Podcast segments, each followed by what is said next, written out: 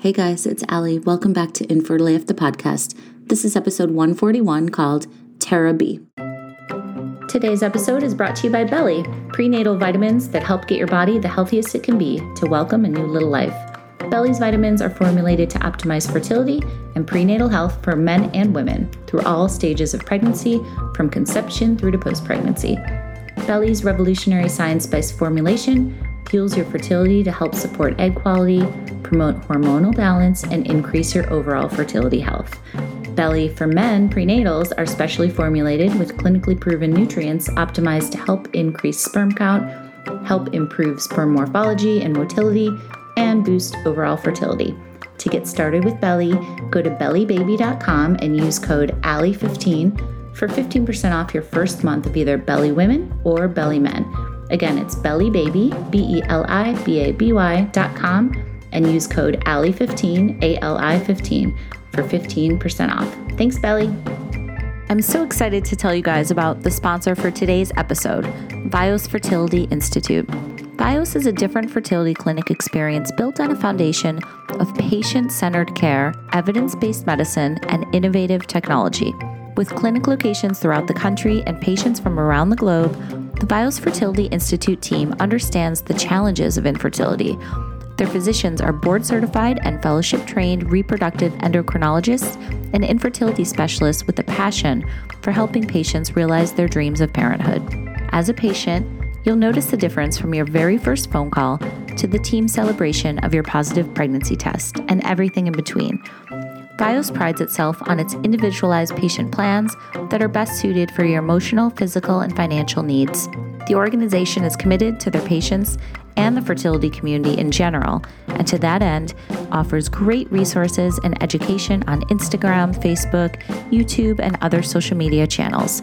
Look for Vios Fertility, as well as a patient centered blog on their website at viosfertility.com. To learn more about Vios Fertility Institute, take advantage of that high quality, incredible education and fertility information, or to schedule your first appointment, visit viosfertility.com.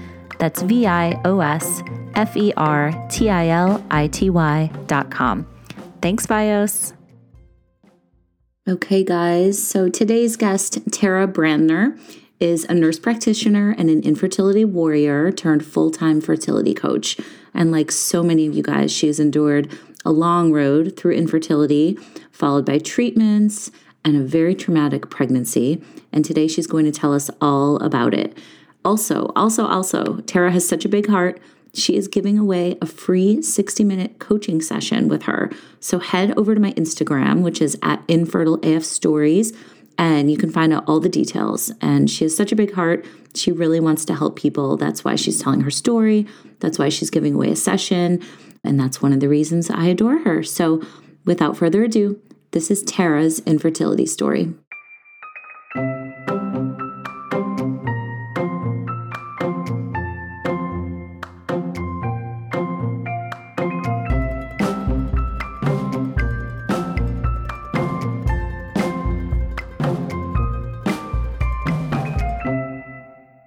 Tara, it's so good to talk to you. How are you, girl? Good. Thanks for having me. Of course. Thank you. You had me on your show not too long ago and then we lined up this one too. So it's it's so great to just share each other's stories and get to know each other better and like reach out to the community. So thank you for doing this.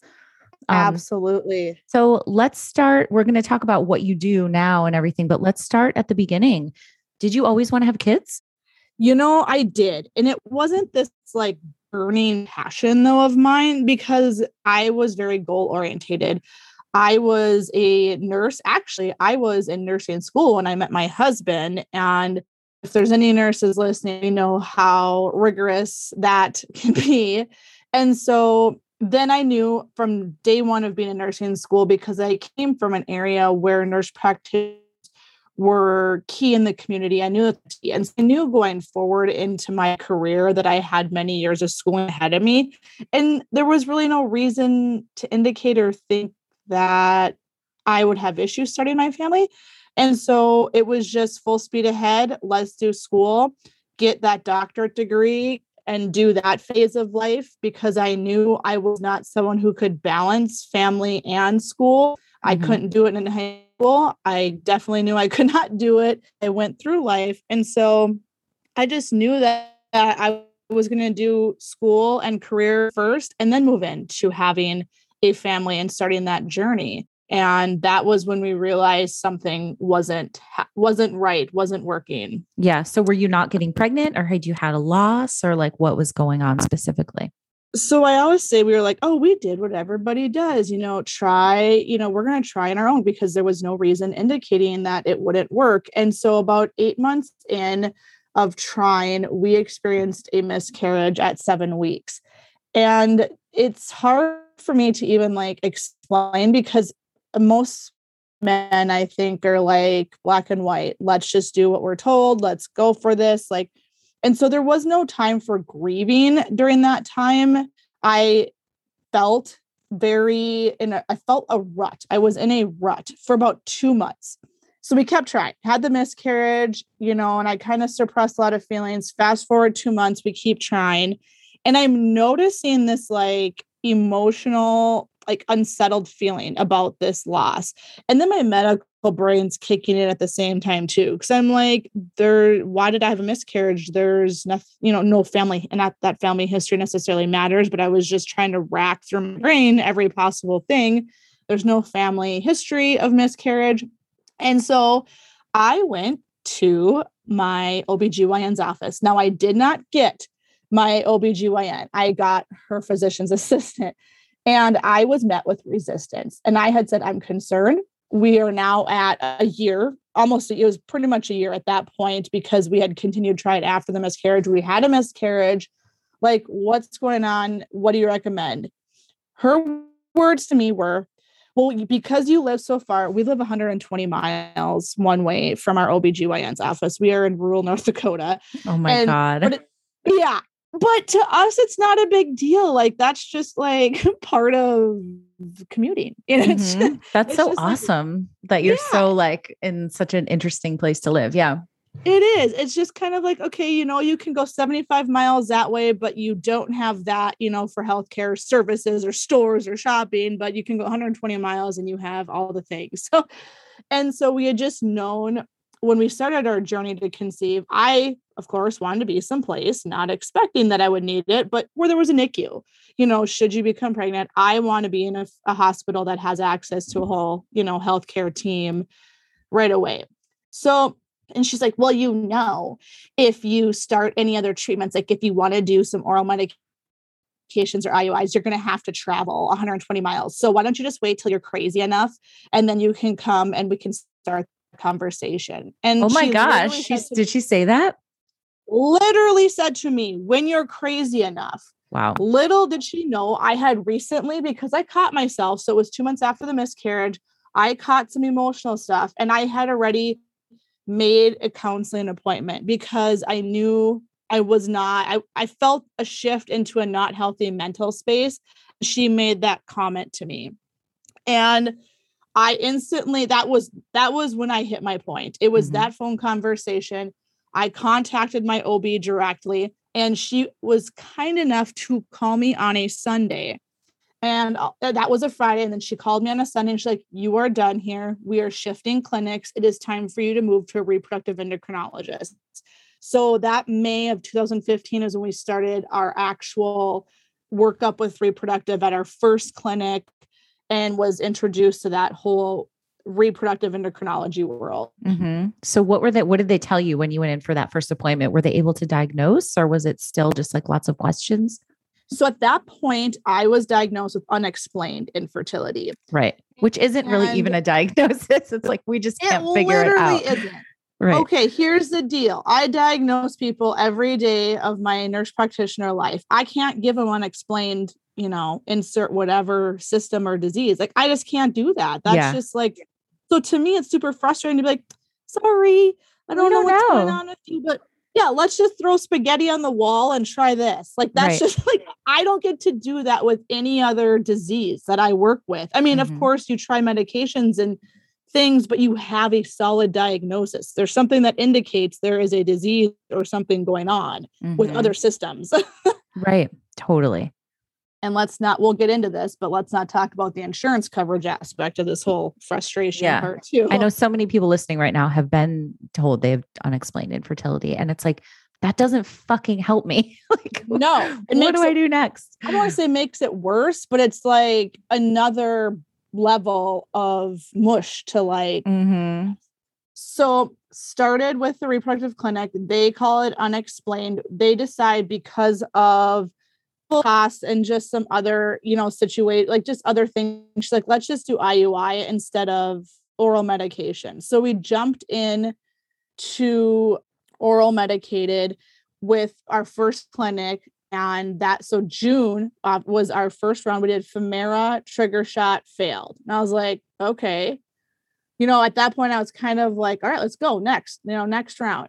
Right. So round two, July, IUI number two, Femara sugar shot failed. And I'm like, okay, we got to change something up here. Like, Mhm. and I advocated because that, that that's just in me. And this is where I get very like, I encourage everybody to just advocate, advocate, advocate. If something doesn't feel right at any point in your treatment, advocate for a change. So I was like, there's got to be a change up here. I'm not okay with continuing with this current protocol that we're on. Mhm. So August 2016. Now, the one thing I did not like about my first clinic was I never got this. I had picked a doctor, saw her the first time, and never saw her again other than one other time. I saw the other doctors or other providers.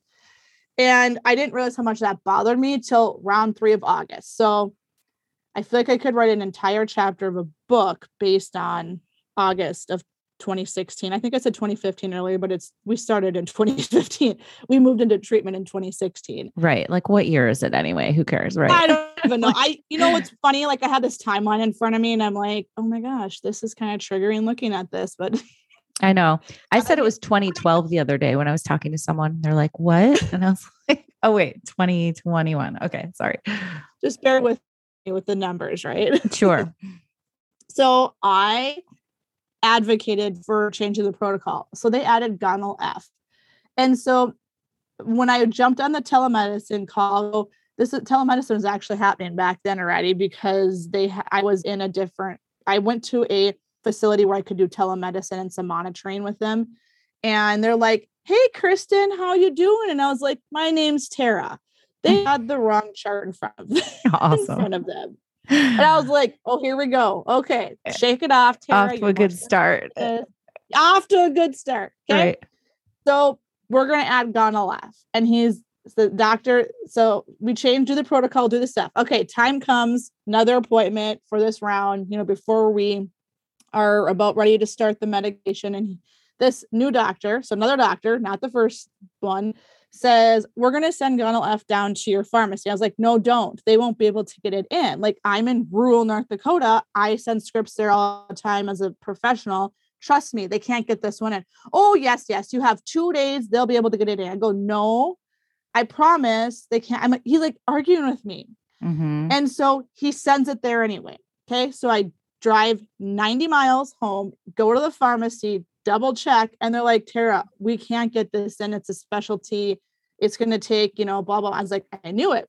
So it's now, I think, three in the afternoon. And they're like, we'll just send it back up to the town you came from. We checked, they have some on hand. All right, jump back in the car, drive 90 miles again. And so drive back to this community again, get to the pharmacy. It's t- like 10 to 5. I specifically remember this. Mhm. And he's like, we have the cartridges, like the like the pen, like the pack of pens, but we don't have the medication. He's like, that's a specialty medication. We have to, you know, it's five o'clock. I need this med in like two days. Mhm. So he goes, there's a there's a specialty pharmacy. We'll send it to you, you know, have it shipped there. They'll send it overnight to your home. Okay, frustrated at this point because of the driving, whatever. Here we go. So get the medication, doing the things, time for trigger shots. This is all IUI number three still. It's 10 o'clock at night. Actually, once again, remember the exact time. 1020 was my trigger shot time. Mhm. And the tornado siren goes off. Oh my God. And I'm like, okay. Well, my husband and I, fun fact, are just scared of, we're both scared of tornadoes. And our house actually has like a legit cellar in it. And so uh-huh. we're like, all right, shoes on. He grabs a blanket. Oh my gosh. Okay. I grab the trigger shot. He's like, just leave it, Tara. I'm like, uh, no, no, I will not just leave it. Like, mm-hmm. first of all, the chance of a tornado actually being out there is probably pretty slim. I was like, we're we're doing this. So it is 10 20 p.m. in the tornado cellar, and I'm giving my trigger shot. So at whatever, we're done. So in the meet like midst of all of this, I do call work. So I work in a rural healthcare facility. I do clinic, hospital, ER, the whole thing. Mm-hmm. We are short providers. So I am struggling to find somebody to cover my shift for this entire third round, every appointment too. And there's a traveler locum provider here and i'm like this is where i have to actually for the first time tell a complete stranger what i'm going through in order to ask him if he can cover my shift for me and right. stay a little bit longer. Yeah. And the sweetest, sweetest gentleman and i'm like okay i'm just gonna do it. You know I have to like pep yourself up like i need this off but like i feel like i'm gonna vomit because i have to tell a complete stranger what we're going through and he puts his arm on my shoulder and he says, Tara, my daughter went through IVF. Oh, yeah. He's like, You take as much time as you need. I will stay here for you. And it was like, I, I get like gooses talking about it, but it was yeah. just like, whoa, like if you open up and just talk, Tara, like it's okay. It's fine. Like, right. It's so funny how you have these connections to people that you never thought you would have been connected to when you're going through something like this. No. And a funny connection about this particular doctor, and we'll get to later in my story, but he travels to a bunch of different facilities around here. And he ended up caring for me when I did become pregnant, but had a bleed and had to get life flighted out. So he's the same doctor. Oh my God. That ended up caring for me in that time stayed in touch and shared pictures and all the things but mm-hmm. it, it truly is like the connections and the barriers that come down with just a little i need right. help absolutely you know, that kind of thing. Yeah so okay so, so what happened next? Tornado siren gave the shot. Go to do the iui and my husband and i are literally laying there and we're like yeah this is done. Like this is jacked. This is stupid. Like what are we even doing here? Like we literally laid there and we were just shook our head like we just jinxed the whole thing. Mm. Day one, I feel like was just done, defeated. Mm-hmm. So here walks in a student with the, and I'm all about students because you know that's been my name of the game for nine years of my career was you know getting in on patient cases and being that student. And she gets and they use metal speculums and there's something cringy as I'm talking about a metal speculum versus a plastic one, like mm. nails on the chalkboard for me, and she cannot get my cervix. This is not uncommon. So I'm like, but I'm really full and heavy from that Gonal-f. And she is just digging. And my husband can tell in my face. And I'm just, he goes, ma'am, can you just let the doctor do it? Like he steps in and oh like, my God. Like, can you, we understand you're a student, but can you just let the doctor do it? Mm-hmm. Again, and, it's funny how you remember all these little specific things, right? right? That, that like are seared into your brain just forever like the times as i'm mm-hmm. talking about it here today i'm like yeah it literally was 10 20 and it was literally 10 minutes to 5 like mm-hmm. it was mm-hmm. just this like time yeah they're stamped in your head and so did the whole laid there and we just were like okay whatever happens happens but we know this isn't working and we're, we're we decided laying on the table third iui we are taking a break because mm-hmm. it just got to a point of you know the travel and this isn't work and it just didn't feel like this was this was going to be continued and so um, we in the meantime at my place of work just the work that i do i interact with patient families at various stages of their life and i was introduced and lo and behold he was went to high school with my parents a embryologist mm-hmm. and mm-hmm. it was after that you know time and he said you know Tara, have you looked at this website, sart.org? And he, I was like, what are you talking about? What is this website? And he really took, he took hours with us mm-hmm. and explained infertility, IVF, uh, statistics of clinics, what makes clinics stand apart, mm-hmm. things you should know. You know, and he goes, you know, I, I'm glad you did that third IUI, but you should maybe consider, you know, a second opinion. And he works for one of the top reproductive clinics in the country mm-hmm. and he's from my little town in North Dakota. And it's just, I'm like, yeah, don't let space or where you're from really define what you can do. Right. and so I had that was in um August, we failed our third and final IUI, took a timeout break. I had been previously selected to do a month long health policy fellowship in Washington, D.C. with the American Association of Nurse Practitioners. So it was perfect timing to just step away. Little did I know how that would play a role in my future. Mm-hmm. But um, we did, in the meantime, plan to do a uh, appointment with a new clinic, new reproductive endocrinologist that October when I came back from that. Mm-hmm. And we did, we switched clinics and moved into IVF. And it was at that new appointment, he goes, Tara, I was really digging through your chart, you know, because I had sensed from multiple clinics, which I thought I had did the first time. I to this day have no clue. But he's like, you had endometriosis when you were 20 years old and they had a cyst in the laparoscopic procedure. And I was like, well, I remember that, that I had this like procedure in the cyst and it was no big deal. We drained it, carry on. Like Mm-hmm. Never was told anything else. He's like, it shows on here you have endometriosis. I was like, nice. Okay. Didn't even know that was on there. Mm-hmm. So it wasn't mm-hmm. until wow. that, that I found out I actually have endometriosis. And now that I know, you know, back then, even the more I learned about endo, I was like, I have my mom has it, my sister has it. Like, right. Uh, duh, this is what I have. And so we decided to move forward with IVF. We also decided to move forward with Depo-Lupron. So that is a monthly shot that I did for my endometriosis for two months prior to even it was put in my protocol from early on before we even decided to do a transfer. And I feel like it was my magic dust. I talk about Depo-Lupron as much as I can. There's some studies actually going on, research studies comparing um, Depo-Lupron with an oral mm-hmm. medication called Orilissa. And so there's just more coming out on endometriosis and infertility as well. Right. Yeah, absolutely. So we just move forward, IVF, egg retrieval that January of the new year of 2017. And I just felt, well, first of all, they knew my name. It was not Kristen.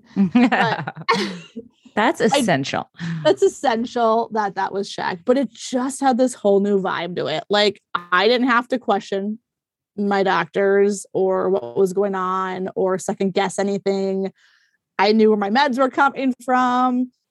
There was just, I felt like, and for me and maybe any medical personnel listening, mm-hmm. it's super hard to turn that off. And I felt like I could be a patient for once. I didn't have to second guess everything. And so I think it's really important for anyone and everyone to feel like they can fully 100% trust their their doctor and their clinic. But especially when you have this like little other voice on your shoulder second guessing stuff medically, right? To find a place where you can just shut that off. And I had finally found it.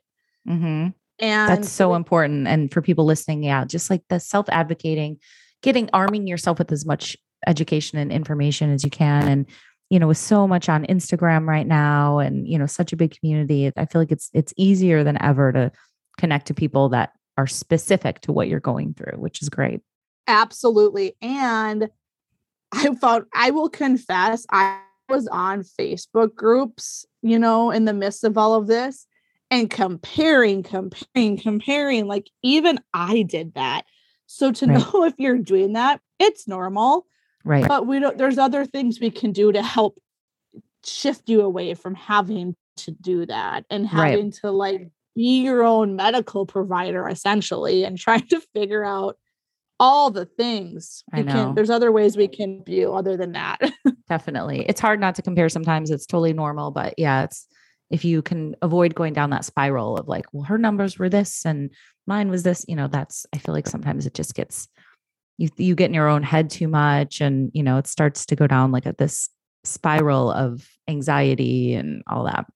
100% and it was actually when i found instagram for the first time was right around this time i used the hashtag our clinic. I don't know if i can say what clinic but i was like hashtag clinic name. And um, that was how i found one and then two and it like shifted from there. People who had been going to that same clinic and we were kind of on the same track for treatment and so as i went travel to out of state to go there we met up for supper and like that was where my first in you know human interaction happened because mm-hmm. i was not open about this i live in a small town where we just don't talk about intimate or personal things yeah. Like, as a community culture, if that's how you want to refer to it as. And I did open up about it at the end of my third IUI. Like when I said I had to tell that other doctor what I was going through. And then I opened up to my six person clinic, and my secretary was going through almost the same treatment I was at the same time, mm-hmm. having miscarriages. We were both silent and quiet about it. So not only did I get him as a support person, but I got her and, and it was like with us both going through it, the clinic shifted and was more open and receptive and supportive about it as well.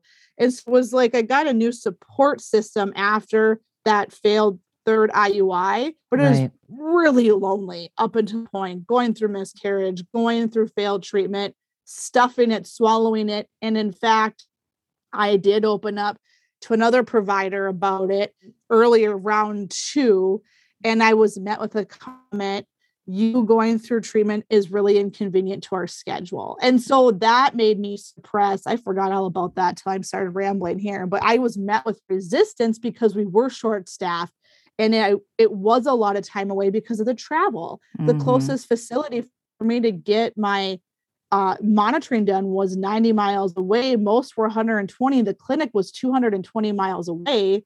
So it was not only, you know, time, quick run, go do your thing, come back. No, it was days that I had to take off. Right. And I was met with, I wish you weren't, you know, that's really inconvenient that you're going through a treatment because it's hindering our, our schedule. Well, wow. Sorry. Thanks. Sorry. So between the between being called when you're crazy enough, that mm-hmm. it's like no wonder people don't talk about it. And I'm I know once if you know me personally, I'm pretty darn open about all of this now. So for me to not even be open about it goes to show how isolating this whole experience can be. And it takes one comment from one person to right. shut you down to clam and stop yeah. you from sharing. Yep. Right. Absolutely. Done. So true. So we move in January, new year, start IVF.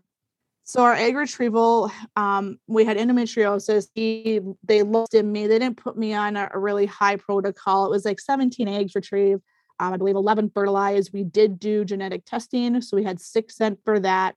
Came out with two healthy embryos, a boy and a girl, because that was the time where they were just starting. I remember to tell you gender. We were like, it must have been like that new year, 2017. We're going to start telling people genders if they mm-hmm. want. Right. So we knew the genders of our embryo.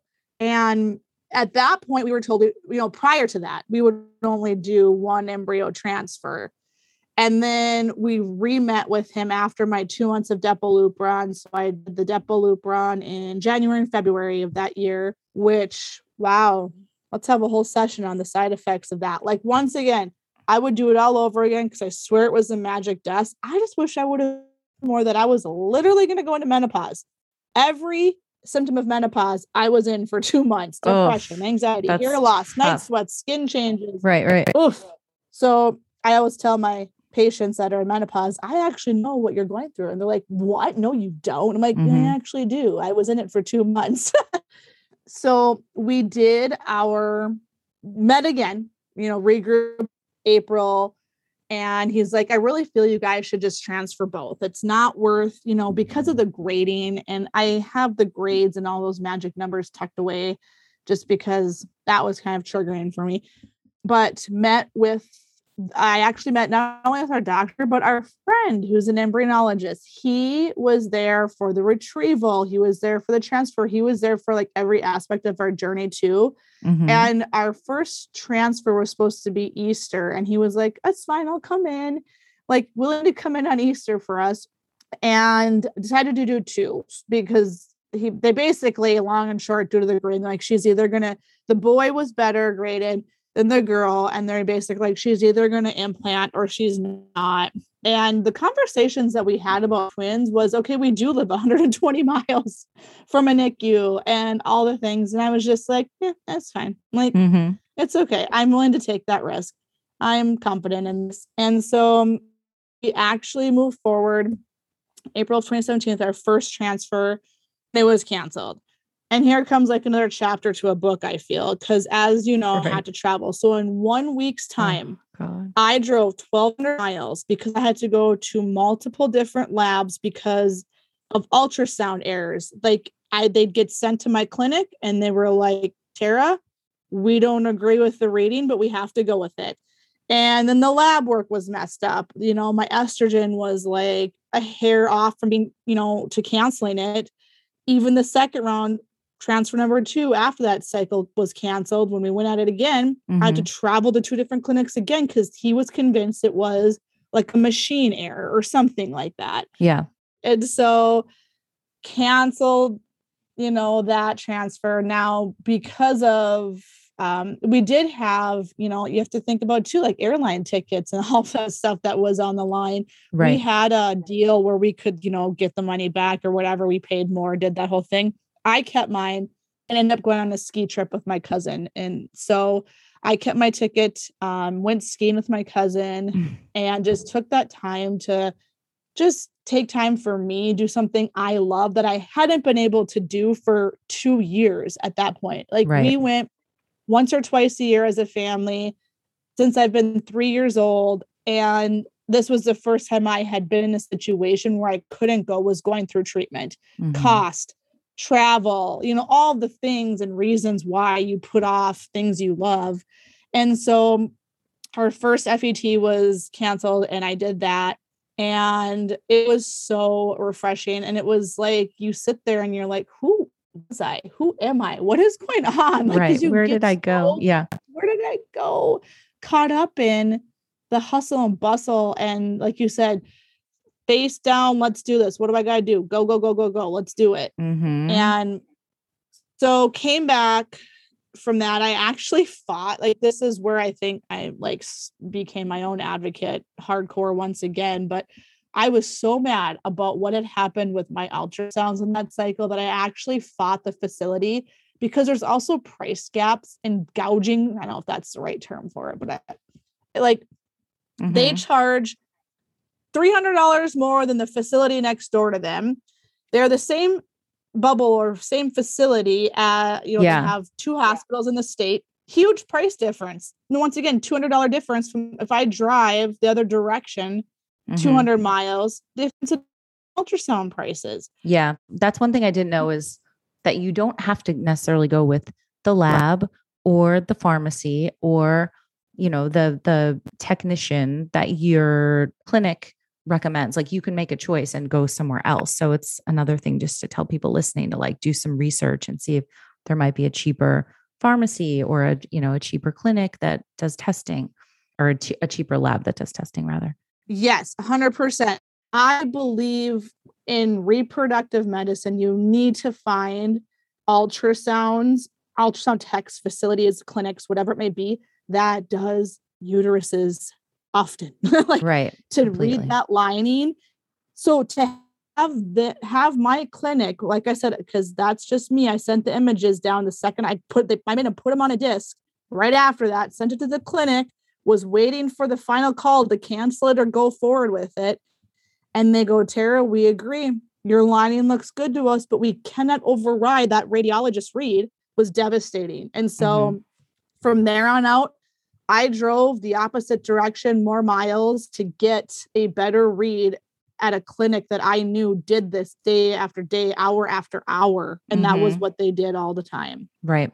So we moved into, you know, it did, went on the ski trip, did all of that, and moved in May 2017, did our, you know, finally was able to do our transfer. I added acupuncture affirmations, really worked on mindset at that point, was introduced to mindset techniques and things. And transferred our only two embryos and we had our first ultrasound confirming that one baby you know had had implanted and i think that was an emotional time as well because i was grieving the loss of an embryo it's such a hard thing to excited and grieving at the same time and not you know having that, that fine line of excitement and fear going on mm-hmm. right i think that's and one of the really complicated things right is like you've one of them is is sticking one is not like it's heartbreaking but you're happy but you're guarding your heart and you're sad it's like all the feelings a hundred percent. And you know, then move into pregnancy after all of that. And it's right. like, I don't know if I was excited and then when I did get excited at 32 weeks, oh, here you're going to have a bleed. I experienced it. I woke up one morning and just blood gushing, got life flighted to my OB 120 miles away, still get triggered when I hear a helicopter, you know, to this day. I um, bet. Um, thankfully, everything was fine. And we continued to 39 weeks, ended up with an emergency C section. But it's just one of those things where I've created this whole like, you know, when I talk to people and I'm like, it's okay to not be excited after infertility and then when you're pregnant there's so many emotions attached to pregnancy after infertility. Yeah we talk a lot about that in fertility rally too now because a lot of our members have become pregnant and we know that the anxiety doesn't end there. It's you know in, in many cases it just takes on a totally different form. So strangely enough and maybe this isn't so strange i feel like many could relate to this i was not excited. I was scared. I, I, take that back. I was excited for like an hour after the phone call. And then I felt like fear crept back into my life because it was obviously very early. You have to schedule the ultrasound, you have to keep checking your betas. I also was told early on from my reproductive doctor that they were going to be doing ultrasounds from 12 weeks on because it questioned like my cervical competence interesting term, but they had questioned that with me. So I already knew going into this pregnancy that there was going to be a lot of monitoring. And keep in mind, once again, I live 120 miles one way to my OB. So that's a lot of extra. And it was winter time and winter in North Dakota, need I say more? So there was just a lot of extra added things on top of, oh, we're pregnant, yay. And so I moved into those 12 weeks. Everything was going well. I still was not excited. I was thinking, I believe it wasn't until 37 weeks of pregnancy where I, was ex- where I actually got excited. And that's because at 32 weeks, I experienced a bleed. I woke up one morning. I was supposed to be on call at 7 a.m. I, as a nurse practitioner, I do ER coverage, hospital coverage, and it was about 7:15 I can like picture this to the day where I was at and I woke up to go bathroom and I heard, you know, like sounded like water pouring into the toilet, but I wasn't peeing. And I looked down and the toilet was just there was tons of blood in there.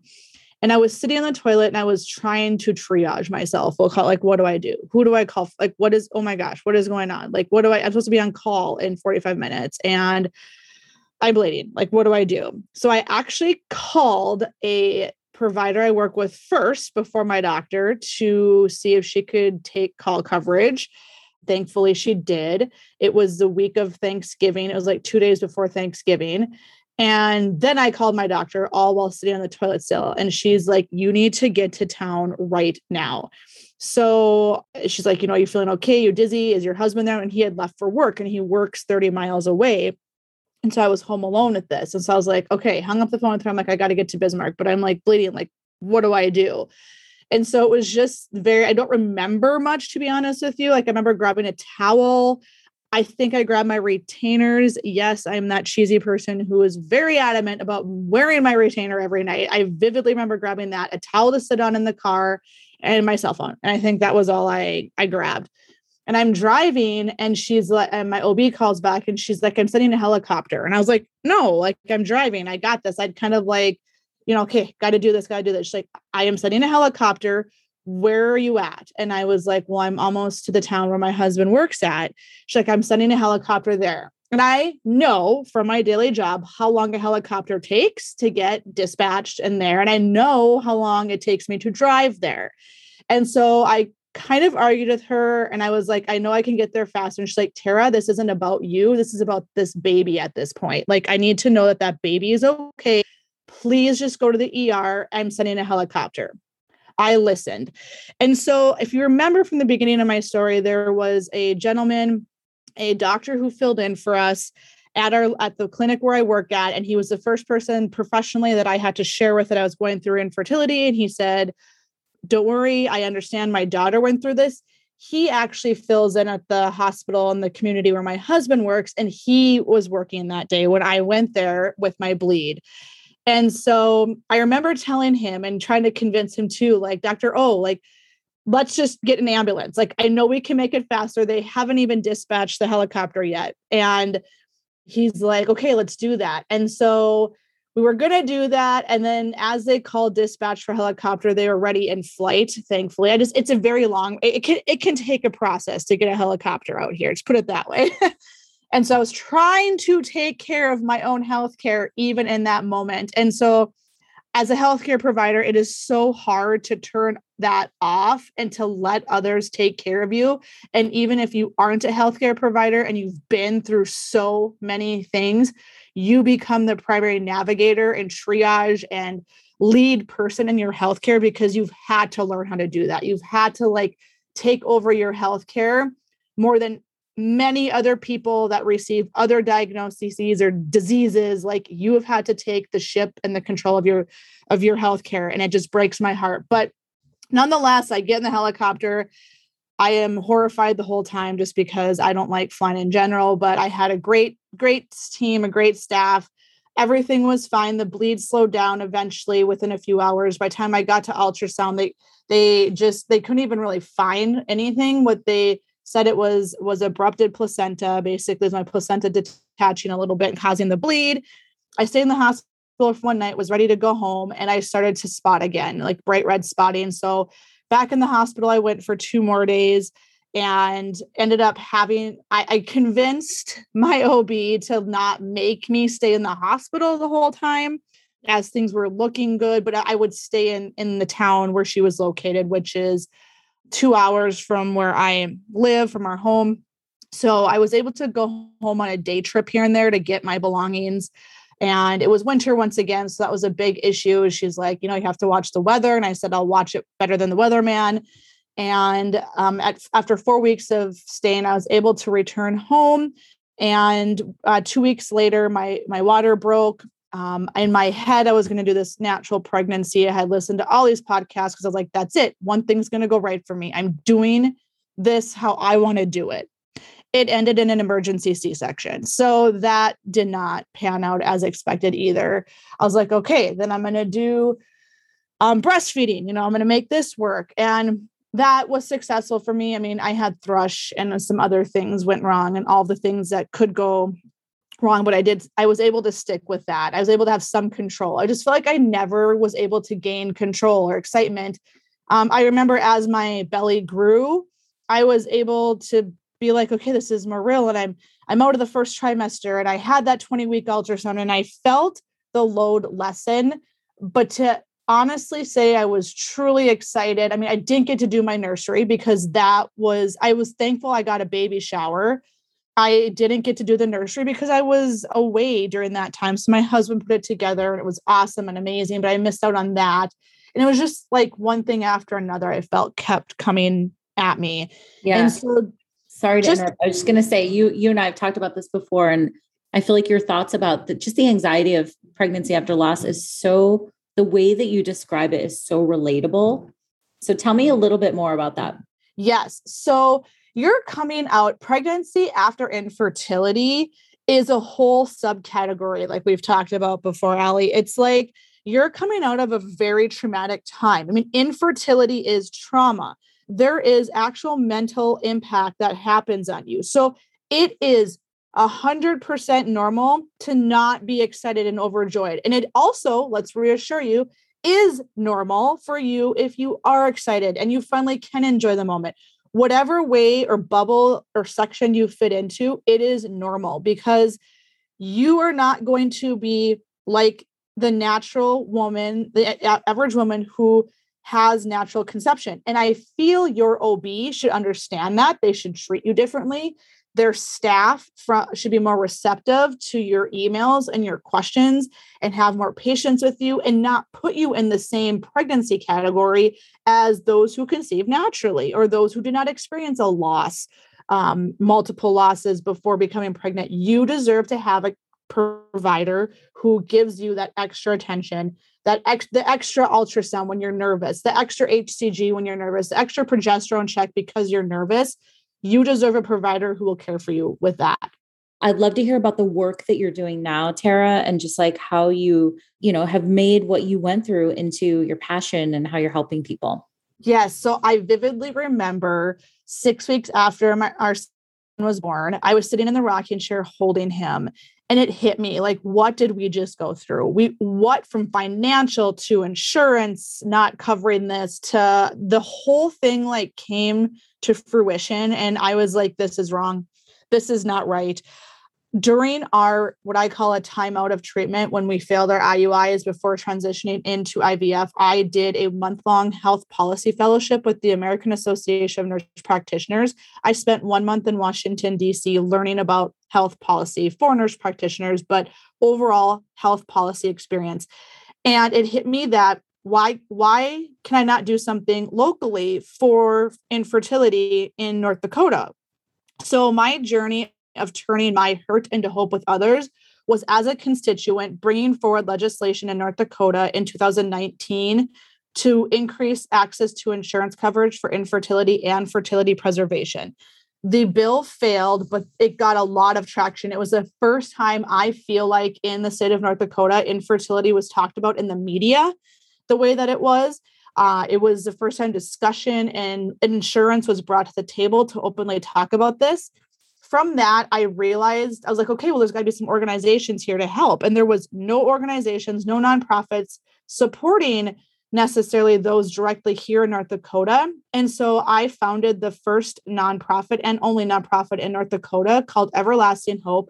And it was to raise awareness on infertility, but support those going through it with oh, support oh, groups. Yeah, with we do grants to help offset medical expenses we do care packages. We've really grown. We've grown into South Dakota over the last year. And it's just been an, I've made it what I wish I would have had from support and connections and community, as well as raising awareness to the public on infertility. And then in the last year, I have created a medical program, I guess you could call it a, a, coaching program, and then a telemedicine, a local telemedicine and three state uh, business where I provide services and support for those going through infertility. So you can live anywhere with my coaching programs in the entire world and receive what I feel you need to properly move through the diagnosis of infertility, along with receiving support. And then locally in three states, as of now, a telemedicine business that does provide services for infertility, but also women's health care and really just teaching women about PCOS, endometriosis, and just all the things diving in miscarriage to really provide a multidisciplinary team approach to women's health care.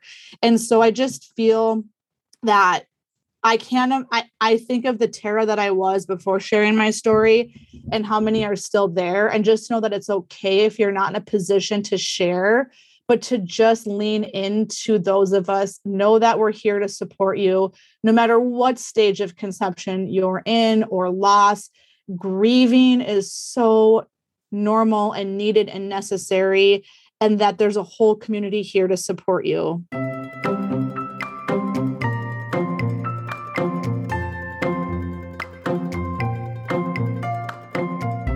Right. Thank you so much for listening, guys. Thank you, Tara, for that amazing story. We're so glad that you're doing well. I love that you have committed to helping people who have come after you. And that's one of the bonds that we have, you know, we have that same mission too here and at Fertility Rally. So, guys, if you want a free coaching session with Tara, head over to my Instagram at InfertileAF Stories and you can find out all the details to enter to win. Also, if you are going through this and you feel alone, please check out Fertility Rally. We have so much stuff on our website.